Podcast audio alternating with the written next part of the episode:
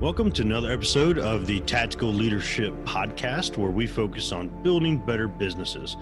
I believe in order to be the best leader that you can be, you must be willing to be the first follower and have a servant mentality when you're in a leadership position. If you want to be the best leader that you possibly can be, be sure to stay tuned and listen to industry leaders and hear how they built winning cultures in their own businesses.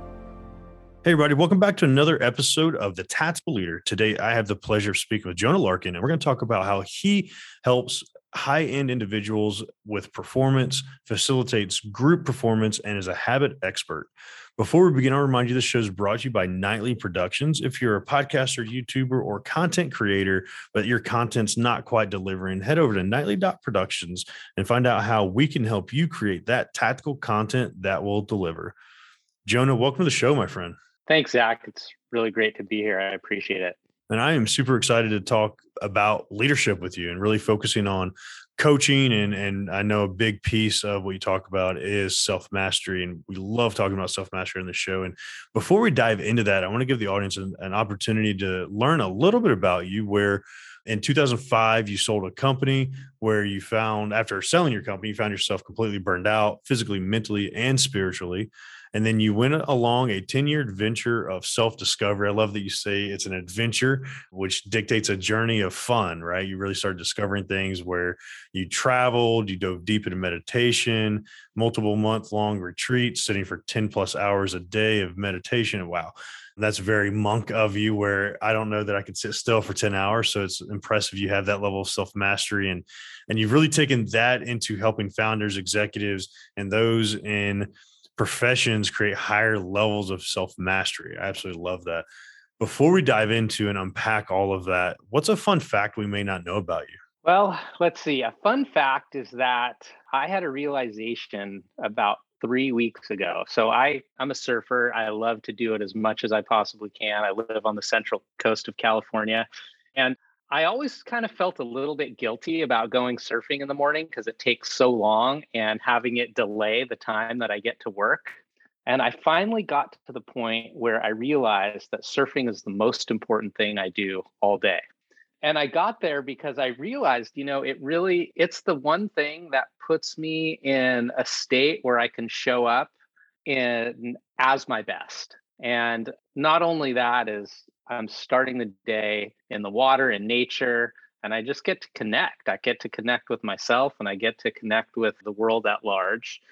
And, you know, so that's kind of a, a point that I eased off myself a little bit and just said, dude, you know, you love this. It's really important to you. Accept that it is that important to you and let yourself do it. And so that's my fun fact for the day. I love that. And I'm going to have to call out another fun fact that we might not touch on this, which is why I want to call it out. You're a licensed acupuncturist and you actually have a degree, a master's degree in Chinese medicine from the American College of Traditional Chinese Medicine over in San Fran, where you really you have certification in functional medicine. A lot of what you're talking about has goes into the meditation, right? You're very big on meditating, biohacking, kind of unpack before we really dive into obviously the business stuff. Like that's fascinating to me. I don't think I've had somebody, in, uh, definitely don't even know anybody in the traditional Chinese medicine realm. So kind of explain what that looks like a little bit for us. Yeah. So I got into Chinese medicine, like you said, after I sold my company in uh, 2005 and I, I went on an adventure. I was in China. I got inspired by acupuncture and I had had it before and it was really effective to me when I was for me when I was an athlete. But the beauty of Chinese medicine is that it is the study of how the world works and man's place in the world.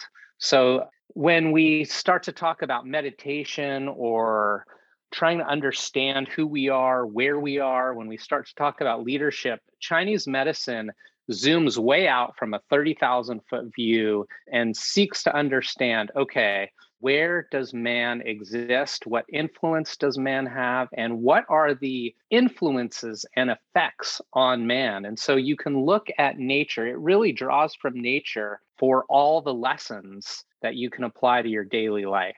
And the reason why I love that so much is because it's all encompassing. And as we both know, people are starting to look at things much more holistically now. So, you know, one of my favorite books is uh, Principles by Ray Dalio, the legendary hedge fund manager.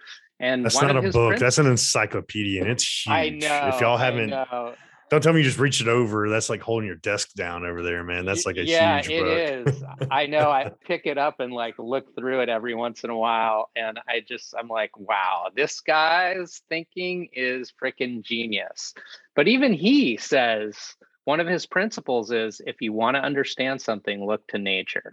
And so Chinese medicine really encompasses that. And it goes so deep. I mean, we could, you and I could spend hours talking about it, but it really created a, a deep level of base understanding for me of what I already knew in terms of my own experience, but then adding that additional layer, the Chinese medical knowledge on top of what I already knew, opened things up for me in new ways. I love that because that's such a different, like you said, adventure. It's a different adventure that you've been on than a lot of people, especially in the leadership realm. And I'm really impressed because it, it then has led into um, you have a position at Stanford University, graduate school of business as a facilitator for interpersonal dynamics which even which I'm assuming is part of that self mastery journey that you've been talking about. And you help people go through.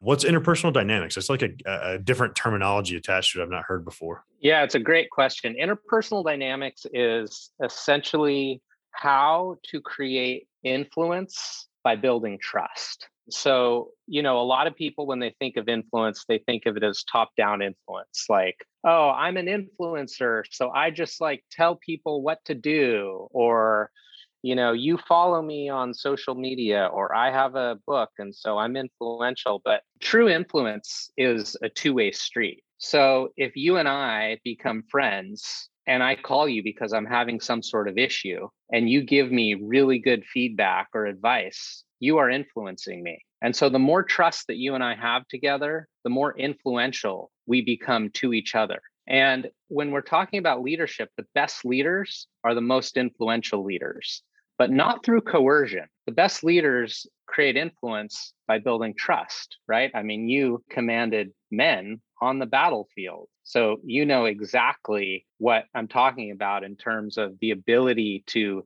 have people feel understood and for you to understand them and for them to understand you. And so essentially, what interpersonal dynamics is, we practice how that actually works on the ground level. It's really interesting. I'm sitting here, I'm, I'm like flipping through all your content in the background, and a lot of it really builds into the way I'm looking at it and what I'm getting out of it is intentionality. Really, a lot of what you focus on in the morning is starting feeling energized, excited, focused, having that intention. You have the quick start morning routine, our morning rhythm challenge, excuse me. Mm-hmm. But you, you talked about setting your day with, with intention by surfing and really focusing on that and really shifting that. And I think that's such a key part of that self mastery conversation. For me, it's the gym every morning. Like, I don't care how hurt I am. If I'm walking on a treadmill instead of running, I'm going to the gym every morning because it's like my woosah time, right? If you will. Mm-hmm. And I love that aspect. When you look at having given yourself the grace to go surfing in the morning or going to the gym or whatever that may be I, I, see that as a big characteristic of leaders from influence to having grace for yourself and others what would you say would be a characteristic that you're like yes great leaders beyond being influential have this capability among leading people and themselves yeah. Well i think the best leaders are able to step into conflict in a creative and productive way. So let's take an example of having a difficult conversation. Maybe that's a difficult conversation with your partner, maybe it's with a friend, maybe it's with, with a parent, maybe it's a direct report. The ability to step into conflict and say, hey, you know, when this, and this is called the situation behavior impact model of communication. So it's basically goes like this this was the situation this was the behavior that I saw, and this was the impact on me. So it could be like, hey, Tom, you know, when you came into that, we were having that board meeting, and you walked into that meeting, and I said, that I wanted to give the PowerPoint presentation, and you turned around and told everybody, hey, that's not important right now. And the impact of that statement on me was that I felt small and I felt like I wasn't important. And you were the one who had asked me to bring the PowerPoint presentation. And so I'm honestly feeling small and I'm feeling angry. How does it feel to hear that feedback from me? Right. So I'm stepping into conflict. I'm being vulnerable, but I'm also letting Tom know exactly where I am. Okay. And so that's what I see the best leaders do is they're able to step into conflict like that in a non-confrontational way, but very directly and very powerfully. And I think that's huge in framing that, especially because as human beings, we're emotional creatures, right? Especially when we feel wronged or we feel you, talk about stepping into conflict, that is a very conflicting state that you're stepping in, or could be depending on their boss, right? If they're not receptive to that type of pushback or feedback, and a lot of that kind of breaks into the masculine archetypes that you have highlighted where you have the king the warrior the magician the lover as your archetypes that i've seen can you break that down and kind of intermingle what we what you just talked about stepping in conflict and how each of those archetypes really present themselves Absolutely. So, those four archetypes, like you said, King, Warrior, Magician, Lover, are based on the work of uh, psychologist Carl Jung, one of the fathers of modern psychology. And essentially, so what psychologists have done since Jung is they've taken Jung's original archetypes and they've expanded it a little bit. And so for men, we have king, warrior, magician, and lover. And let's just talk about the warrior archetype to make it simple. Basically, there's a journey that we all go on from boyhood into manhood. And what happens a lot of times is because we don't have uh, really good rites of initiation anymore for many young men, we go and we grow up and we act like boys, even though we're men, right? I mean, hey, still happens to me. Oh, absolutely. It happens to all of us. So basically, what that is, is we're not actually stepping into the fullness of the archetype. So, for instance, in that situation, say I'm working with someone and they say something to me that I feel like is belittling. One thing I could do is I could go and I could try to undermine them. I could get into an argument with them. I could be passive aggressive or I could be overly aggressive. And essentially, what that is, is if we're talking about the warrior archetype, if I am overly aggressive with them, that would be basically being a sadist. If I back off and I, I, avoid the conflict, that would be being a masochist, right? So both of those are not the correct or full response that we would ordinarily want. And so you can look at the archetypes, the warrior or the king or anything, and there's a developmental journey from boyhood to manhood. And what is the warrior in his fullness? Well, the warrior in his fullness is somebody who stands up for what they believe, who defends what is valuable to them, who knows what their values are and is able to stand up for their values, but doesn't go and try to dominate over other people. And so, if we get caught in that domination game, which many of us do all the time, we know that we're actually not stepping into our mature warrior archetype. And so, you can look at that with the king archetype, which is basically the wisdom archetype, uh, the magician archetype, which is all about transformation, learning, and growth.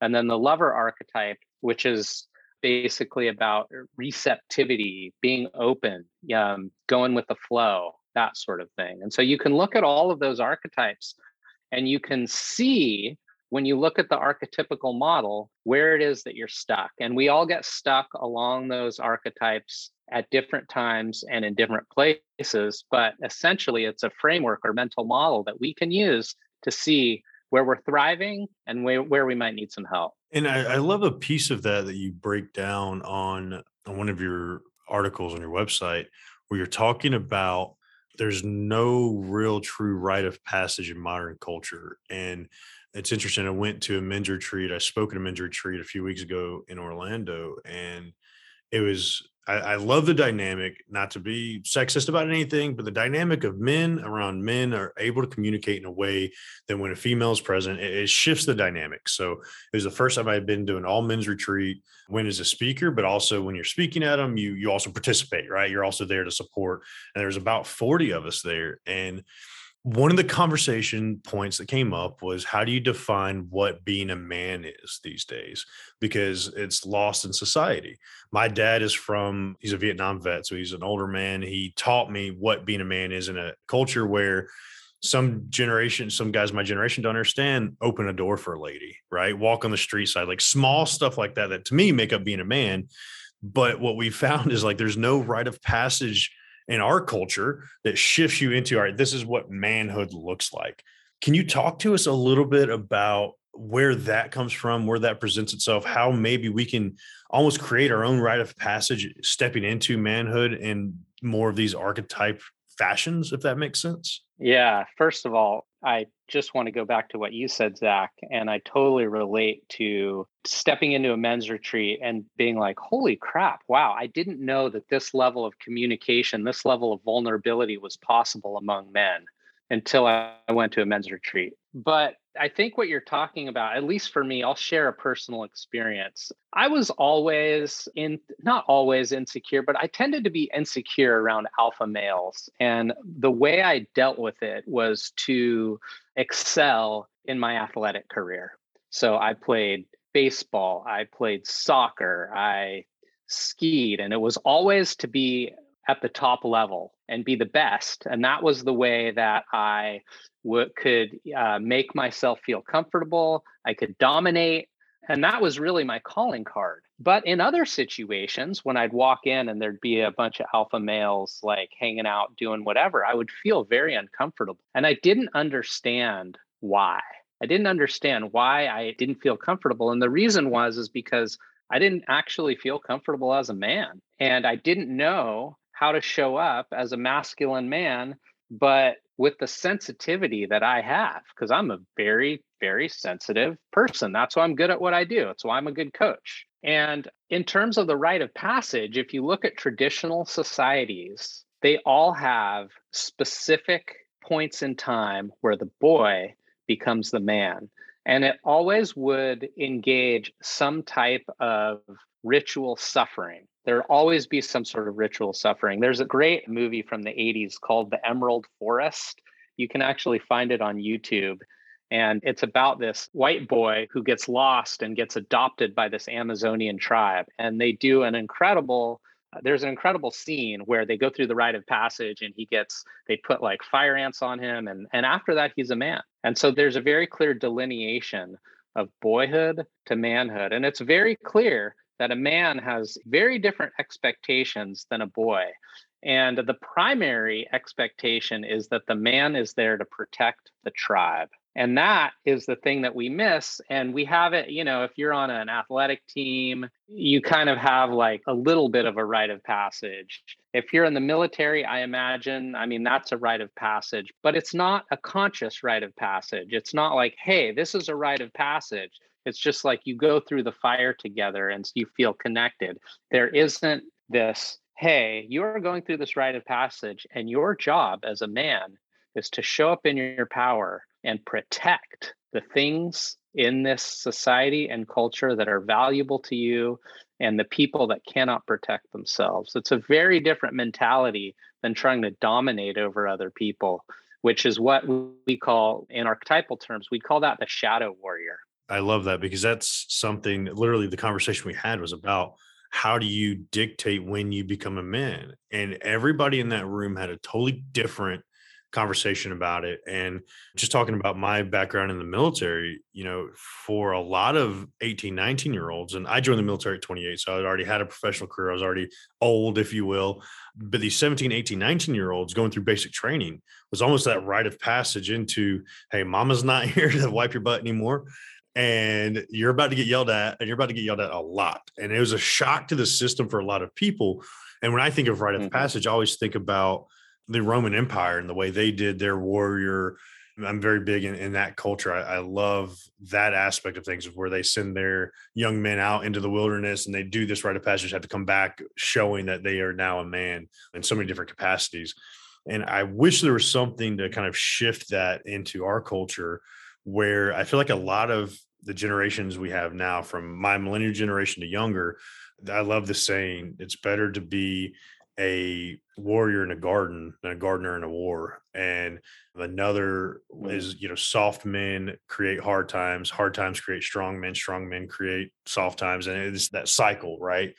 Where do you see that as you're coaching people through this self mastery for them to flip that switch, which is a huge switch to flip into that more protective mindset into that more manly quote unquote mindset. And i don't mean manly in the alpha mindset because i think the sensitivity piece is like the one of the hugest pieces of vulnerability which is one of the greatest capacities of a leader. How do you help people flip that switch into this is what manhood should look like? Yeah well i mean i would kind of you know use myself an example and then ask you a question too. So for me like I had very specific mental models of how manhood was supposed to look. I looked at my dad. My dad was a pretty macho guy. Like I thought, oh, this is what a man is supposed to look like. Well, little did I know that my dad is, he's not trans, but he's at this point, he's almost trans. He like plays in that world. And so I had like this vision of him as a man, but underlying it, there was this whole other thing going on. So I got very mixed messages. And so I didn't know what a man was supposed to be. And that was my mental model of manliness. And I looked out and I admired football players and, oh, that's what a man is to play football. And uh, so the way that I help people is I just try to understand what is your mental model of manhood? Where did you get your mental model? So it sounds, I mean, it sounds like your father was a military man. He was, yes. Yeah. But you didn't join the military until later. And no, and what's interesting about this dynamic for me personally is my biological father left my mom when she was pregnant with me. And okay. the father I know that I call my dad remarried my mom when I was like three or four years old was well out of. I mean, my mom's 53, he's 73. So he was well out of the military and he was a Navy guy. Mm-hmm. So he wasn't even really that tough, right? Navy guys. but it, it, was more the intrinsic values he brought. Obviously, he had that. I mean, that generation just has a I'm never sitting down. I'm always working. I always have this discipline. I always has to mm-hmm. have this grind. I am the provider. So my mental model was really just watching and observing how he treated my mother in a capacity that as I was growing up, it's like, that's how a man should treat a woman right? Mm-hmm. and i strive to that and our last name uh, knight is his last name. I took it as a teenager. I take that name very seriously. That name is on my businesses. That name is my my bond. That name is my father's name. Like i have that mindset of legacy. Like i'm not going to mess up his name.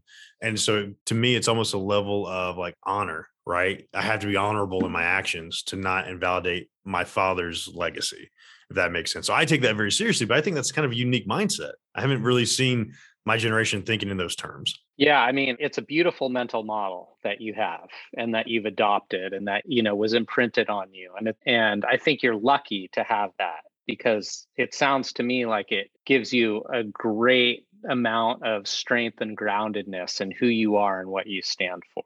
Many men don't have that but even the ones the fact is is that no matter what your mental model of manhood is no matter how good it is there's always a downside to it. And like our greatest strengths are our also our biggest weaknesses. And so when we start to look at, at, at mental models there's always some sort of downside. So one of my mental models of manhood is that i'm supposed to be good at everything. And the fact is i'm not I'm really good at about three things. I'm great at three things, like absolutely world class. Great communicator, really good coach, highly intuitive. But man, like getting stuff, the little stuff done in my business, I am horrible at. And it took me so long to be like, you know what, Jonah, you need some freaking help. And so I hired the smartest person that I could find. And she's way, way, way better than me at most everything except for those three things. and that's was really hard for me to admit that i'm mostly incompetent at many of those administrative type of stuff like making sure my calendar's arranged properly like that's not how i operate but she helps me operate in a more organized way and it took me looking at my mental model like i'm supposed to be good at everything to realize that that was affecting me in a negative way I love that you put it in those terms because I 100% correlate with that, especially in the entrepreneurship world, where in a high level operative, I'm, I mean, the infantry and I went overseas with special forces. Like you talked about top of the top in the army world. And that mindset becomes we are the best at what we do. You have that, you almost have to have that arrogance. Like when you step into the ring, like you're going to, to win that fight. There's, you can't have that seed of doubt but when that translates, like you're talking about, it translates into I'm great at everything. And it's really hard to take that step back to look at realistically, I'm not that good at certain things. Like for me, I love operations. I love structuring things. I love branding. I hate selling and I hate marketing. Mm. Those two mm. things and branding and marketing are very different and selling and marketing are very different. Those are the areas where I will do it, but it'll be begrudging if I have to do it, even though to a capacity as business owners, as high end executives, we have to do that. But to your point, like it took a little while for me to realize like my ego had to step aside. I think that's what it all draws back to as a man. My ego had to get out of the freaking way to say, yeah, I'm not good at that. Please help me. And asking for help or hiring somebody for help, it's very similar is one of the most difficult things for a lot of men to realize, but it could be like the answer and the solution, right? A hundred percent. Because as men, we derive our value from competence and feeling like we're being useful, right? And that's why when men don't have jobs, they get depressed and suicidal. We need to have things to do and we need to have things, we need to feel like we're contributing to something in a powerful way. But yeah, I mean, a lot of times that same mindset gets in front of us asking and receiving help. And the fact is that nobody, whether you're Elon Musk or anybody who built a business, you don't do it alone. You do it with other people, whether you're part of a team, whether you're part of a company. And there's a thing going around. It's like, hey, hire people smarter than yourself. And I could not agree with that more. Like, work with people smarter than yourself. And that's really hard to do. It's hard to admit that there's somebody who's better than me at coaching. It's it's like hard for me to admit that. I don't want to admit that. I want to think that I'm absolutely the best. But you know what? It's absolutely true. And so that's why I work with coaches all the time. I've got a, a regular coach, I have a a therapist, I have a financial coach. You know, I have 3 coaches right now who I'm working with and all of them teach me stuff and so I think that, you know, really getting and asking for help is extremely powerful. Feedback, asking for feedback and asking for help. If you can do that, man, sky's the limit. And I love that you brought up therapy because that is one of the, especially in the veteran and the police world, that is one of the hardest things because uh, it gets almost dictated that if you're in therapy, you're weak you're broken, like you're unusable anymore. You, there's something wrong with you, right? And one of the biggest aspects I had to shift is like therapy was is not even was is phenomenal and a lot of people don't correlate it as a coach but for me that's like my life coach is my therapist because i need mm-hmm. a unbiased third opinion or unbiased third party to give me an opinion of like what am i doing wrong in life or why am i holding on to this guilt from afghanistan why am i holding on to all this that it turns into sabotaging yourself.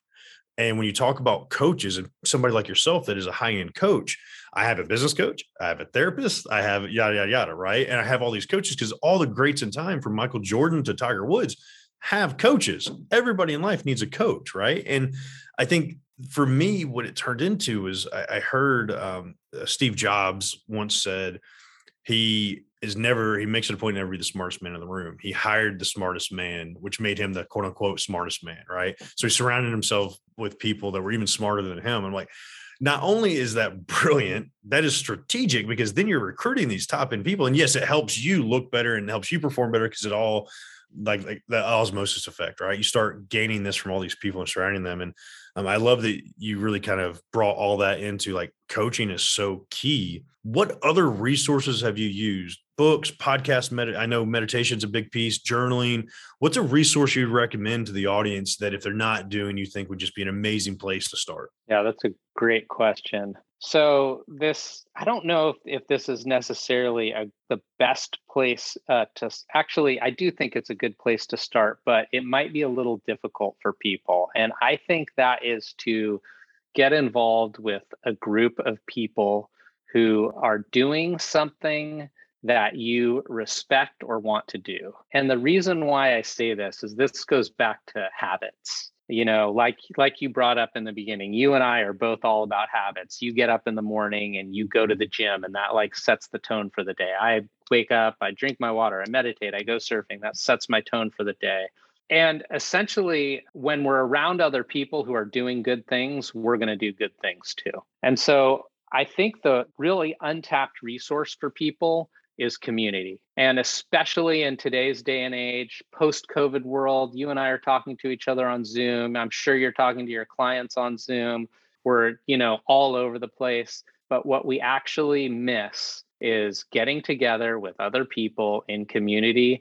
And because we're humans, we're animals, I think that is absolutely one of the most powerful things that we can do. And I know that, you know, I run men's masterminds, and in those masterminds, the work that one man does helps all of the other people in there because I can see part of me in your work. And maybe you're having a challenge with selling. Maybe I'm having a challenge with selling, right?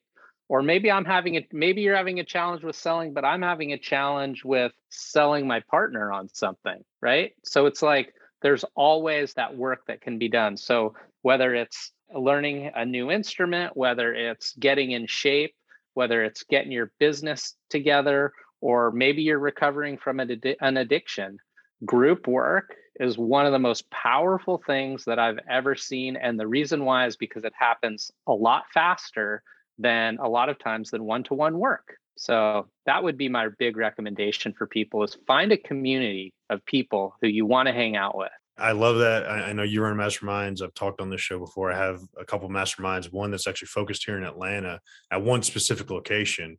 Um, and it's a, a business group. And it's funny, post COVID, this was like the first business group that this location had. And it's crazy to see how much that interactivity with a group and like minded individuals, that CEO roundtable mastermind effect can have on people. So the fact that you were doing that same space, man, I think it's incredible because it's truly that value cannot be understated. And I love that you're bringing that into the world.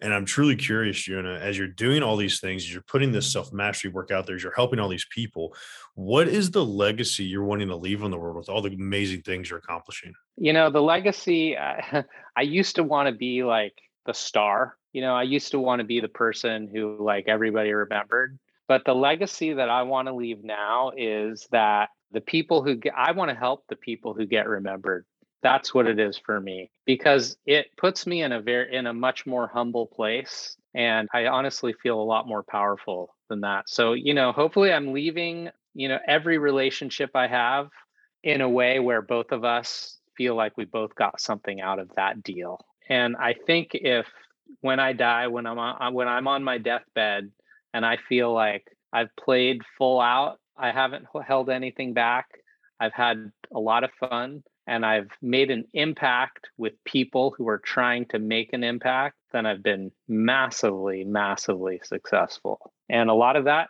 comes down to relationships. I don't want to leave any I don't want to leave any relationship undone. And what I mean by that is I don't want anything left unsaid. If you and I are are friends and we have a conflict, I want to address that conflict. I want to get it done. I want to let it go so that I can move on. And so that I think is really what my legacy, I, I wish my legacy to be is that left nothing on the table and helped out those people who are trying to make an impact. I love that, Jonah. That's powerful. And you're obviously already very well on your way of accomplishing that legacy and leaving that. And I, want to give the audience opportunity to not only connect with you, find the content you're putting out there. Where can they find the workshops, the masterminds you're doing. I know you have a habit mastery cheat sheet out there.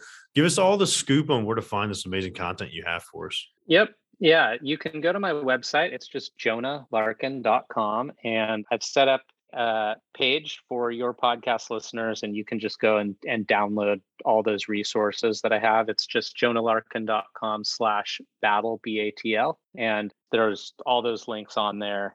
I'm on Instagram and I'm on LinkedIn.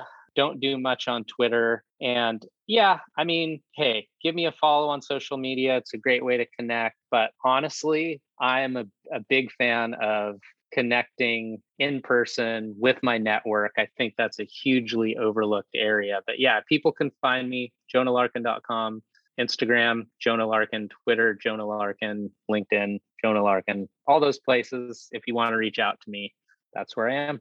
Thanks for tuning in to this episode of the Tactical Leadership Podcast. And I hope you got a ton of value out of what we talked about today. I also want to remind you that this show is brought to you by Knight Protection Services. If you're a leader in a small to mid sized business that does five to $10 million a year in revenue and want to improve retention costs, which could actually add up to being twice your employee's salary, all through creating a safer work environment and saving up to 25% in insurance costs, be sure to visit knightprotectionllc.com.